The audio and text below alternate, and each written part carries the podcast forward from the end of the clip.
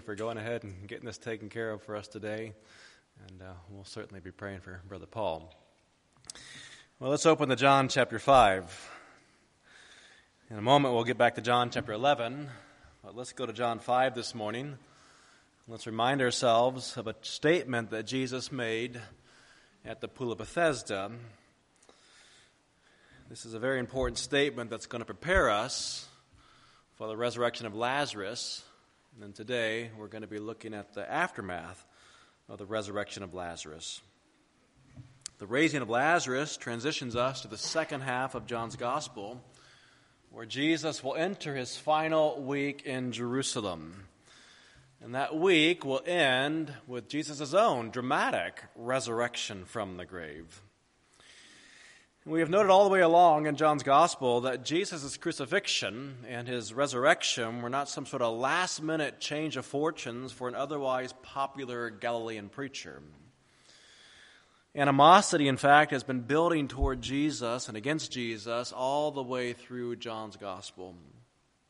As early as John chapter 5, when Jesus healed a man at the pool of Bethesda on the Sabbath, the Jews set about to kill him.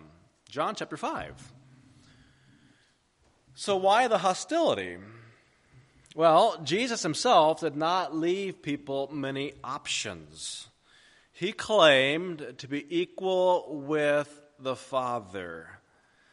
And he claimed as early as John 5 to raise people by his own will. Look at verse 25 of John chapter 5. Look at this truly astonishing statement. Jesus said, Truly, truly, I say to you, an hour is coming. Notice the next four words, and is now here when the dead will hear the voice of the Son of God, and those who hear will live. For as the Father has life in himself, so he has granted the Son also to have life in himself and he has given him authority to execute judgment because he is the Son of Man. Do not marvel at this, for an hour is coming when all who are in the tombs will hear, here's the word again, voice, his voice, and come out, those who have done good to the resurrection of life, and those who have done evil to the resurrection of judgment. So Jesus views himself like the Father as the source of life. And further, he insists that an hour is coming when he will resurrect the dead by his voice. He will speak, and dead bodies will emerge out of the tombs. It was a voice that originally called the world into existence out of nothing, and Jesus claims his own voice will now raise the dead from the dust of the earth because he has the same authority as the Father. Now, earlier in John 5, Jesus referred to God as, quote, my Father. That, of course, implied his equality with God. Further, he claimed that both he and the Father were working together to heal the man at the Pool of Bethesda on the Sabbath. And those earlier claims provoked attempts on his life. So, if those earlier claims provoked attempts on his life, what are you going to do with verses 25 through 29 that we just read? Jesus claims a kind of power that no Old Testament prophet even dreamed of. He is the source of resurrection and life. When people encountered Jesus' teaching, it was not enough to recognize him as a great prophet. In fact, it was not enough to recognize him as the greatest of the prophets. The one thing that Jesus does not do is mince words about his true identity and equality with the Father. C.S. Lewis writes in Mere Christianity Among these Jews, there suddenly turns up a man who goes about talking as if he was God. He claims to forgive sins. He says that he has always existed. He says he is coming to judge the world at the end of time. Now, let us get this clear.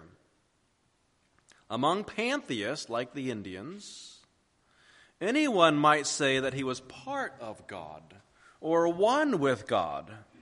There would be nothing very odd about it. But this man, since he was a Jew, could not mean that kind of God, not the pantheist kind of God, where we all have a little piece of God within us. God, in their language, in the Jewish language, meant the being outside of the world who had made it and was infinitely different from anything else. And when you have grasped that, you will see that what this man said was quite simply the most shocking thing that has ever been uttered by human lips. That is precisely correct. Jesus said the most shocking things possible about himself. So you've got to decide is he telling the truth or is he completely insane? Well, how would you know that Jesus is more than Moses or Isaiah or Elijah or one of the great prophets? Well, in this context, Jesus gives the Jews an opportunity to really discover the validity of his claims. And it's right there in verse 25. Jesus says, Not only is the hour of resurrection coming in the future, it is now here. It's already here. Can Jesus actually raise a dead body by his voice from the grave? Well, John 5 is the broader literary context in which we have to return now to John chapter 11. Let's go to John chapter 11 with all that background in place.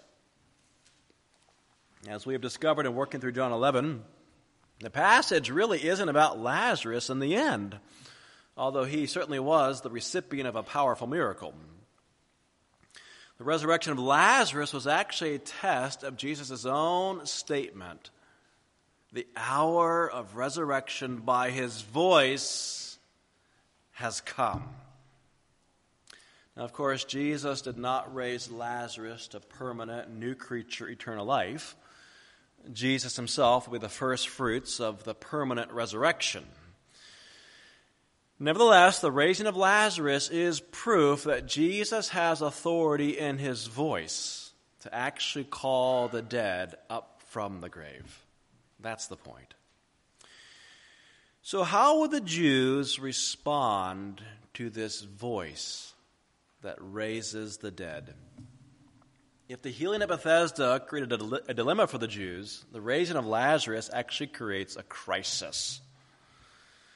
There is only one alternative to embracing Jesus Jesus must be destroyed. And not only Jesus, but anyone who testifies to Jesus' resurrection power, he too must be destroyed. Lazarus must die.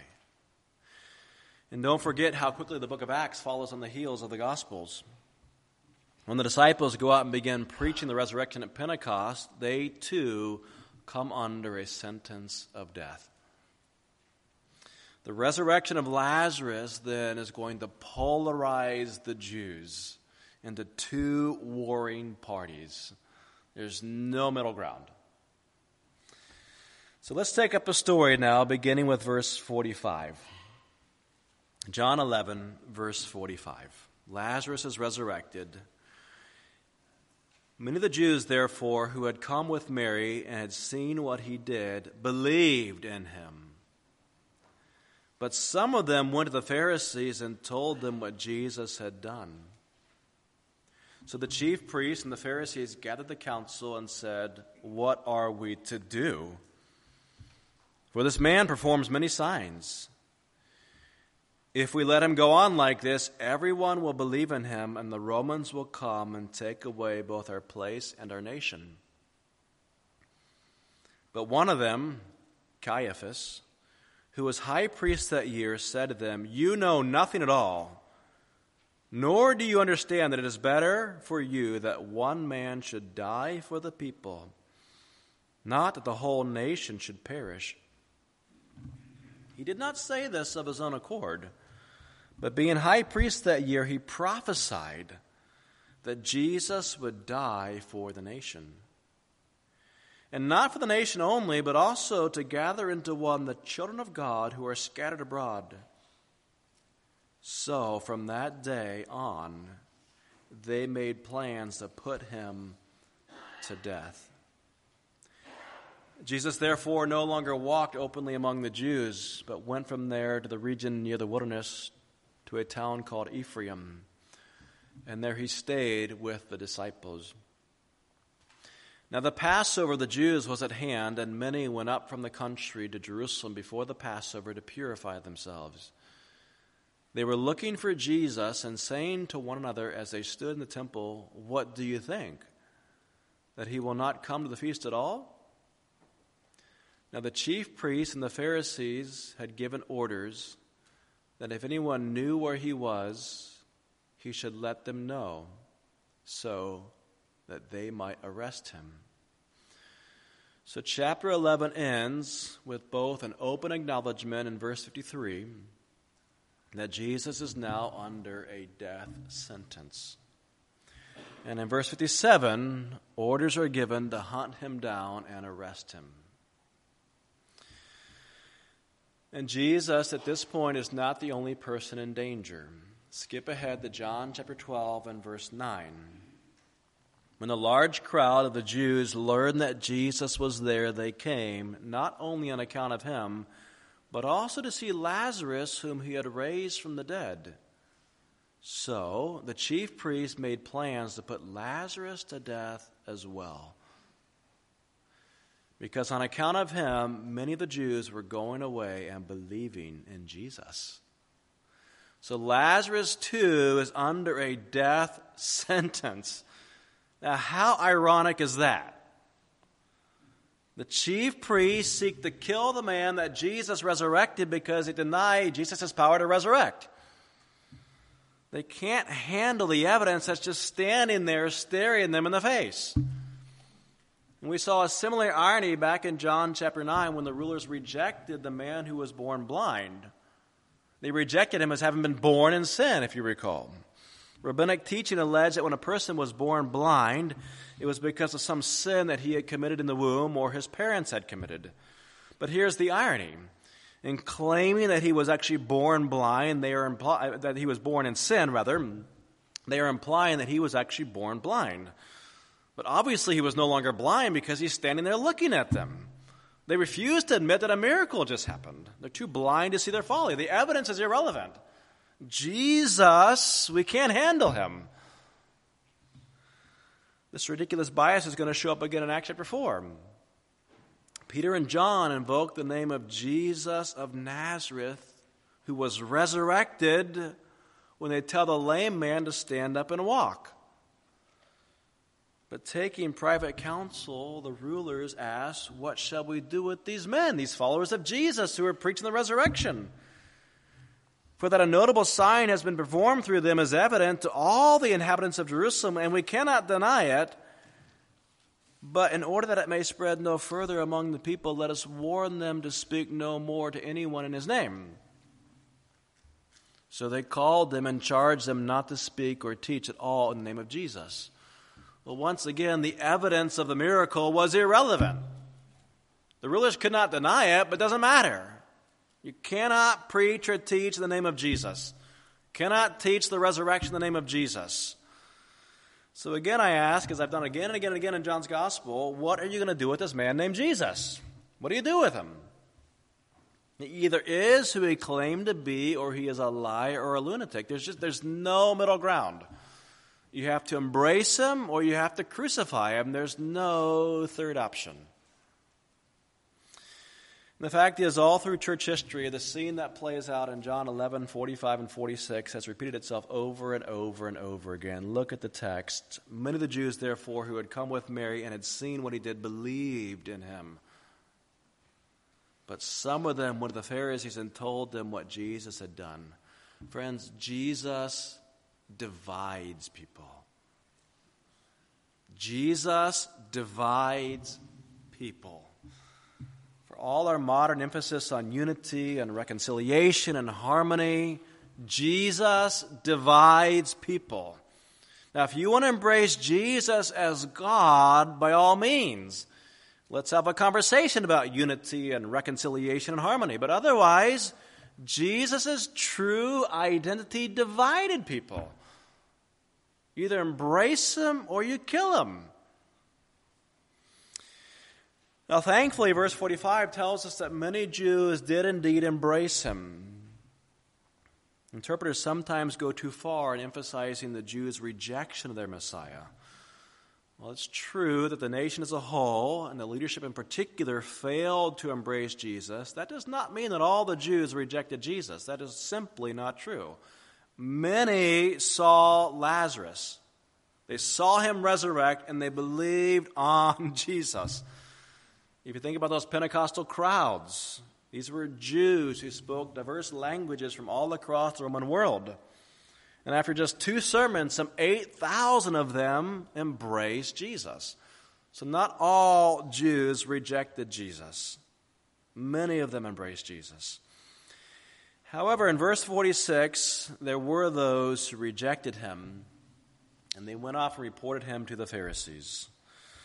And their report prompted the Sanhedrin to convene.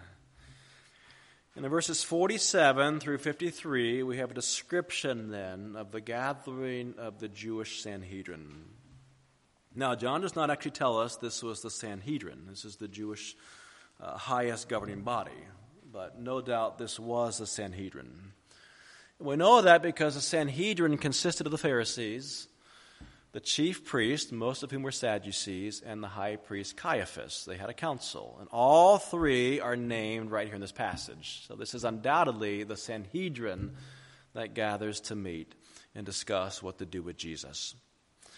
Now keep in mind that this Sanhedrin is the same council that will convene in a very short time during Jesus' final week in Jerusalem. Same group and they're going to convene and they're going to see to it that Jesus is crucified. So let's take just a moment to really understand our passage and project forward for just a minute. And let's talk about what actually happened in the final week.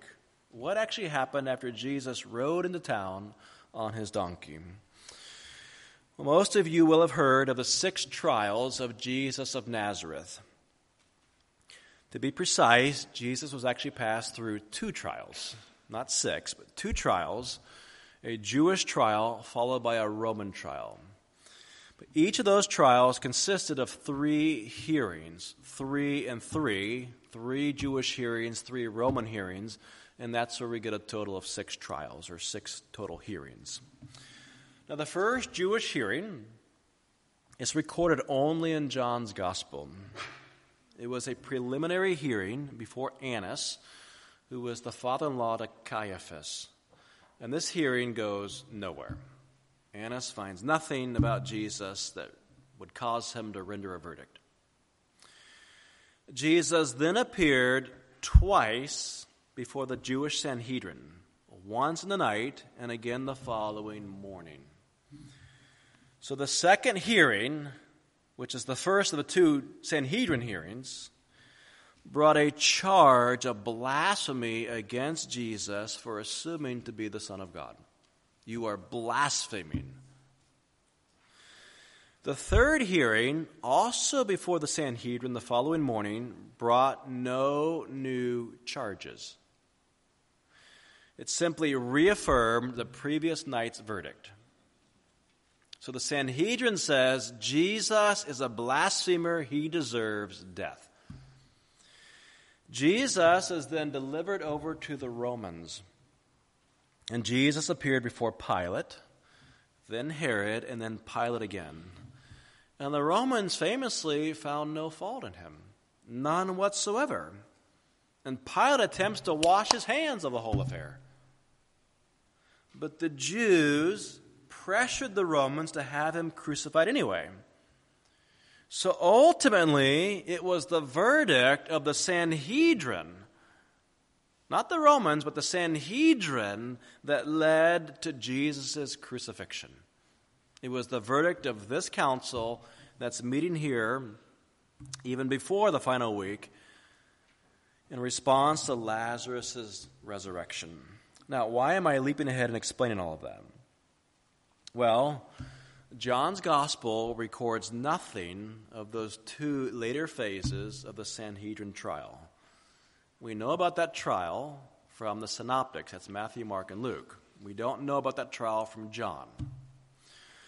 And surely that's not because John is somehow ignorant of that Sanhedrin trial. Rather, John has opted to focus our attention on a different gathering of the Sanhedrin, a gathering that actually preceded the Sanhedrin Council of the final week. So he's focused on the Sanhedrin, but an earlier meeting of the Sanhedrin. That's what we have here in John 11. The question you might be asking then is well, why does he do this? And the answer is well, no one knows for certain. All right, John has just opted to do this, but let me take a stab at it. I can't say for certain. But I'm guessing that what John is interested in doing here is continuing an emphasis that has been rumbling all the way through his gospel. Once again, John has emphasized that certain sectors of Judaism, particularly the Jerusalem leadership, have been hostile toward Jesus all the way along. There's always been that underlying hostility. And John wants us to know that the hostility that Jesus experienced after his donkey ride was already there before he ever showed up for that, for that final Passover. In fact, opposition toward Jesus is deeply, deeply entrenched. Every time Jesus came to Jerusalem, he was opposed. Now, you wouldn't know that from reading Matthew, Mark, and Luke, but you do know that from John's gospel. That opposition has been there all the way along. So here we are before the final week, and the Sanhedrin is already meeting and trying to figure out how can we get rid of this guy. So the record of the council, found in verses 47 through 53, is for us then an introduction to the second half of John's gospel, where John will now be preoccupied with Jesus' final week in Jerusalem. This is preparation for entering that final week. John 11, as I've mentioned previously, is a hinge chapter in the book. It transitions us from Jesus' public ministry of preaching and performing miracles to his final days. And if you look at verse 55, you will discover a little chronological marker that introduces the final week. Now, the Passover of the Jews was at hand, and that is a reference to Jesus' final Passover. Jesus will come to Jerusalem for Passover, but he will come under a sentence of death. That was verse 53. So from that day on, they made plans to put him to death. So, friends, don't read the Passover week with a wrong impression, as many Bible readers do. It's often been said that the fickle Jews welcomed Jesus at the beginning of the week in the triumphal entry. They welcomed him with open arms, only to turn on him by the end of the week. That's actually not what happened. The Sanhedrin had already decided, even before Jesus rode up to town, they'd already decided they're going to put this man to death. He will not survive the Passover week.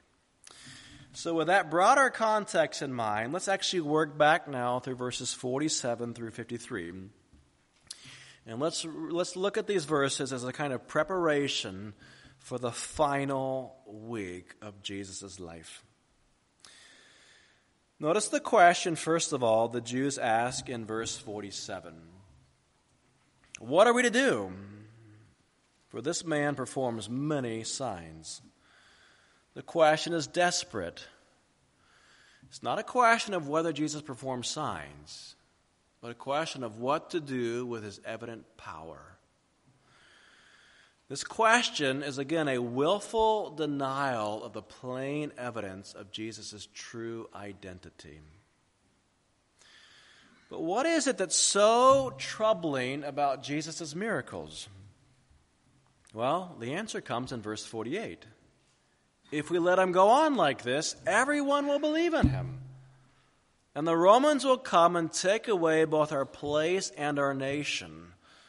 To be blunt, the leaders are more concerned with politics than theology.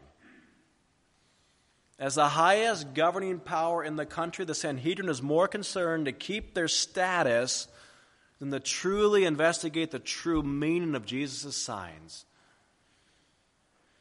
Now, it could be that some among them were concerned that Jesus was some sort of Jewish revolutionary.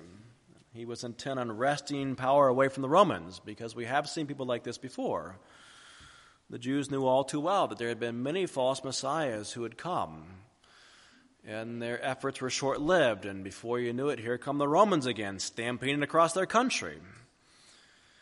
The problem is, Jesus gives no indication whatsoever that he is some sort of revolutionary.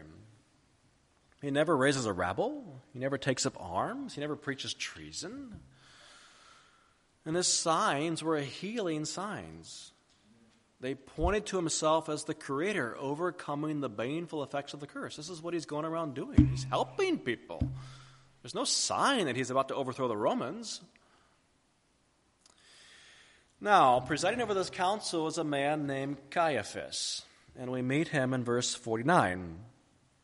John notes of Caiaphas, he was high priest that year. And that almost sounds like he was appointed to a yearly term, but that's actually not true. Caiaphas had been high priest since the year AD 18, and he would remain in power until AD 36, when both he and Pontius Pilate were deposed. Many high priests, in fact, were appointed for life. So, what does John mean by that year? Well, he's not emphasizing an appointment, but rather the phrase seems to mean something like that fateful year, or that very important year, that significant year. This is an allusion to the all important year of Jesus' death. Caiaphas was priest that fateful year when Jesus died. Now, in verse 49, Caiaphas' opening salvo lacks diplomacy. You know nothing at all, he says. This is an aggressive jab at members of the council who apparently had not yet taken up a firm position against Jesus. They're a bit on the fence about Jesus still. And it's not immediately apparent what he's reacting to when he says, You know nothing at all. Who's he talking to? What's he reacting to? A little bit difficult to say. In fact, we can't say. But John's record of the statement actually sets us up for an ironic but delightful little passage that follows. In fact, what follows, I think, is one of the more intriguing passages in the whole of John's Gospel. In fact, I think it's one of the more intriguing passages in the New Testament. And curiously, it turns out that it's Caiaphas who knows nothing at all. But ironically, through Caiaphas, God is going to prophesy an extraordinary truth. Verses 50 through 52 are actually a wonderful example of what has been called Johannine irony. That is to say, that John, the gospel writer, loves irony. I've tried to bring this out on many occasions. He loves irony. What Caiaphas says in the following verses is both true but far more true than he realizes. So let's explore this interesting little statement. Verse 50 Nor do you understand that it is better for you that one man should die for the people, not that the whole nation should perish. Now understand, Caiaphas is no friend of Jesus. His statement is a utilitarian statement of political expediency. He doesn't believe that Jesus is about to go out and make an atonement for the nation. That's not what he's thinking. Caiaphas is concerned with the consequences of a Roman invasion to take out a false Christ. If indeed one man's action is, is going to bring the whole Roman army thundering back into Israel with an enormous loss of life, well, wouldn't it be better for one man to die and not for all of us to perish? That's the way he's thinking. We don't want thousands to die. Put this revolutionary to death first. Isn't the sacrifice of one man better than the sacrifice of the whole nation? And as high priest, Caiaphas should understand the sacrifice better than anyone. In fact, the language that he uses here in Greek is the language of sacrifice. Further, Caiaphas' notion of Jesus as a scapegoat for the nation is actually quite consistent with Sinaitic themes. But does Caiaphas really understand everything that he's saying? Does Caiaphas realize how much more theological meaning there actually is in his statement? God does indeed intend for one man, the very man whom they seek to condemn, to die for the people. But not quite in the way that Caiaphas thinks. Caiaphas is prophesying much more truth than he himself understands. And the following verses probe the irony further. Look at verse 51. He did not say this of his own accord. But being high priest that year, he prophesied that Jesus would die for the nation. Now, John does not mean that Caiaphas has no control over what he's saying, like he's a puppet or something like that. Caiaphas actually meant what he said. But curiously, God was also speaking through Caiaphas. He was the high priest after all. God is speaking through the high priest more truth than even the high priest himself realizes. We really should not be surprised by this.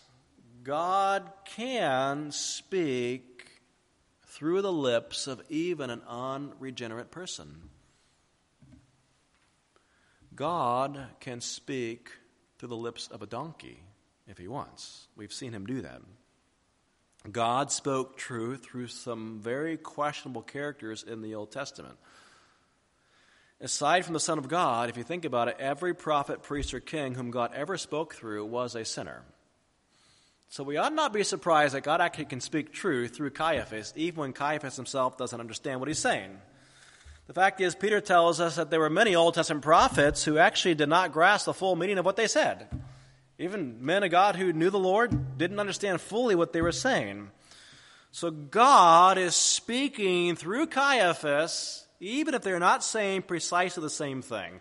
There is, in fact, a double meaning to Caiaphas' prophecy. That's the beautiful irony of it. So, what specifically did Caiaphas prophesy, and then what specifically did God prophesy?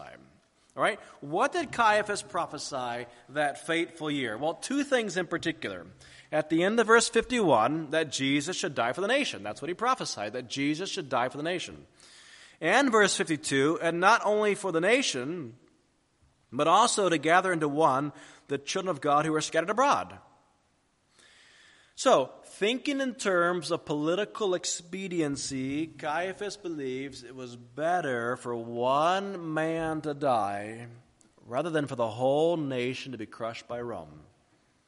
Further, the destruction of Israel by the Romans would certainly affect Jews gathered or scattered abroad. They would come for Passover, but scattered abroad all across the empire. That's what he's referencing in verse 52. There's Jews all over the place. And if there is an invasion of Israel, well, obviously that's going to affect Jews everywhere. Even to this day, if something happens that affects Jews in Israel, it affects Jews all over the world. So, in a very utilitarian sense, Caiaphas believes that it would be better just to silence Jesus. That's good for the nation, it's good for the people spread all over the empire. Let's just silence Jesus. He's just the latest in a long line of claimants to be the false the true Messiah. Let's silence him already. And so he prophesies accurately that Jesus will die that very year. It's all true. But then again, what was God prophesying? Through the very high priest whom his law had appointed. What did God communicate through Caiaphas that fateful year? Answer two things. Into verse 51 that Jesus would die for the nation. And verse 52 and not for the nation only, but also to gather into one the children of God who are scattered abroad. The same thing. God is prophesying the same thing that Caiaphas is prophesying. But what does God mean by those words? What does it mean for his Messiah to die for the nation? Is he talking about mere political deliverance? Well, certainly not. Because Jesus will come into Jerusalem and prophesy the complete destruction of Jerusalem and the entire city. Jesus' death for the nation was a wholly different kind of sacrifice than Caiaphas realized. It was the kind of sacrifice that was predicted by the prophet Daniel. When Daniel said, 70 weeks are decreed about your people and your holy city to finish the transgression, to put an end to sin, and to atone for iniquity, to bring in everlasting righteousness. It was a sacrifice of one for the sins of many. That's the kind of sacrifice that God was prophesying. And what exactly did God mean by verse 52 gathering into one the children of God who are scattered abroad? Are these merely the Jews of the diaspora, the Jews spread all over the empire? Or are these Jews and Gentiles out of every tribe and tongue and nation? Jesus said that many would come from the east and from the west, and they would sit down with Abraham, Isaac, and Jacob in the kingdom. Jesus said, I have other sheep which are not of, of this fold. God's gathering into one, the children of God, was a whole lot larger than Caiaphas ever imagined. So, friends, when God prophesied through Caiaphas, Caiaphas spoke the truth, but much more truth than he himself even realized. Now, Caiaphas has no interest in Jesus' true identity. He sought to kill him out of political expediency. But God meant it all for good because there was far more to Caiaphas' prophecy than Caiaphas ever realized. Now, friends, I have referenced Psalm 2 often, but can you hear the echoes of God's laughter in this passage? The psalm tells us the nations rage against God. They take counsel against the Lord and his anointed. Well, isn't that precisely what Caiaphas' council was doing here? Plotting against God's anointed? So, how does God respond? The psalm says, He who sits in the heavens shall laugh. Do you suppose God just sort of chuckled a bit when he prophesied through Caiaphas that one man would die for the nation? There's actually some humor in this. Like Caiaphas is up there doing his job as a high priest. He doesn't even know what he's saying. And God's like, that's kind of funny. I'm prophesying truth for you, and you don't even get it. At the very moment the rulers conspire to take out the Lord's anointed, the psalmist says God is going to appoint a king as ruler over the nations. And that is precisely what happens in the final week. The soldiers will mock Jesus, and they will coronate him with a twisted crown of thorns, and they'll give him a reed for a scepter and they will anoint him with their foul saliva as they spit on him. And God says, Ha! You just anointed my king. They will lift him up on a cross as if it were a throne. And God will laugh. And God will say, You will rule over death from that throne. They will seal him in a tomb, and Jesus will emerge with all authority in heaven and earth. And he will say, Go make disciples of all nations. Or, in the words of verse 52, go gather into one the children of God who are scattered abroad. That's what's actually happening here. So, friends, in conclusion, do you really believe Paul's statement in Romans 8 and verse 28? Paul says, We know that for those who love God, and that includes Jesus, does it not? Would you say Jesus loved God? Ever thought about the application of this verse to Jesus? We know that for those who love God, all things work together for good for those who are called according to his purpose. So, yes, indeed, God took what the Sanhedrin meant for evil and he turned it around for the greatest possible good. God took Caiaphas' prophecy for evil and he turned it around into a prophecy of the advancement of the gospel. In the dark days leading up to the cross, the disciples could not understand the mysterious ways of God. But all the while, God is just sitting up there on his throne, and he is laughing at the vain efforts of men to thwart his plans. The question that the psalmist asks in Psalm 2 is this Why do the nations rage? But it's actually not a question of ignorance, it's a question of futility. It means something like, Why bother? Why are you even trying to resist God? That's actually funny. It's not going to work. You will not thwart his plans. So, friends, we simply live our lives and give our lives to God. And it is true that we don't always see how God is going to work out everything for our good. How is God going to pull this off? And it can be really difficult to be patient. It can be really difficult to deal with uncertainty. It's hard when the future looks bleak and you just, you just can't see a way forward. I get it. I don't like uncertainty either. But here we are. We're about to go into the darkest moment in all of human history, in the final week in Jerusalem.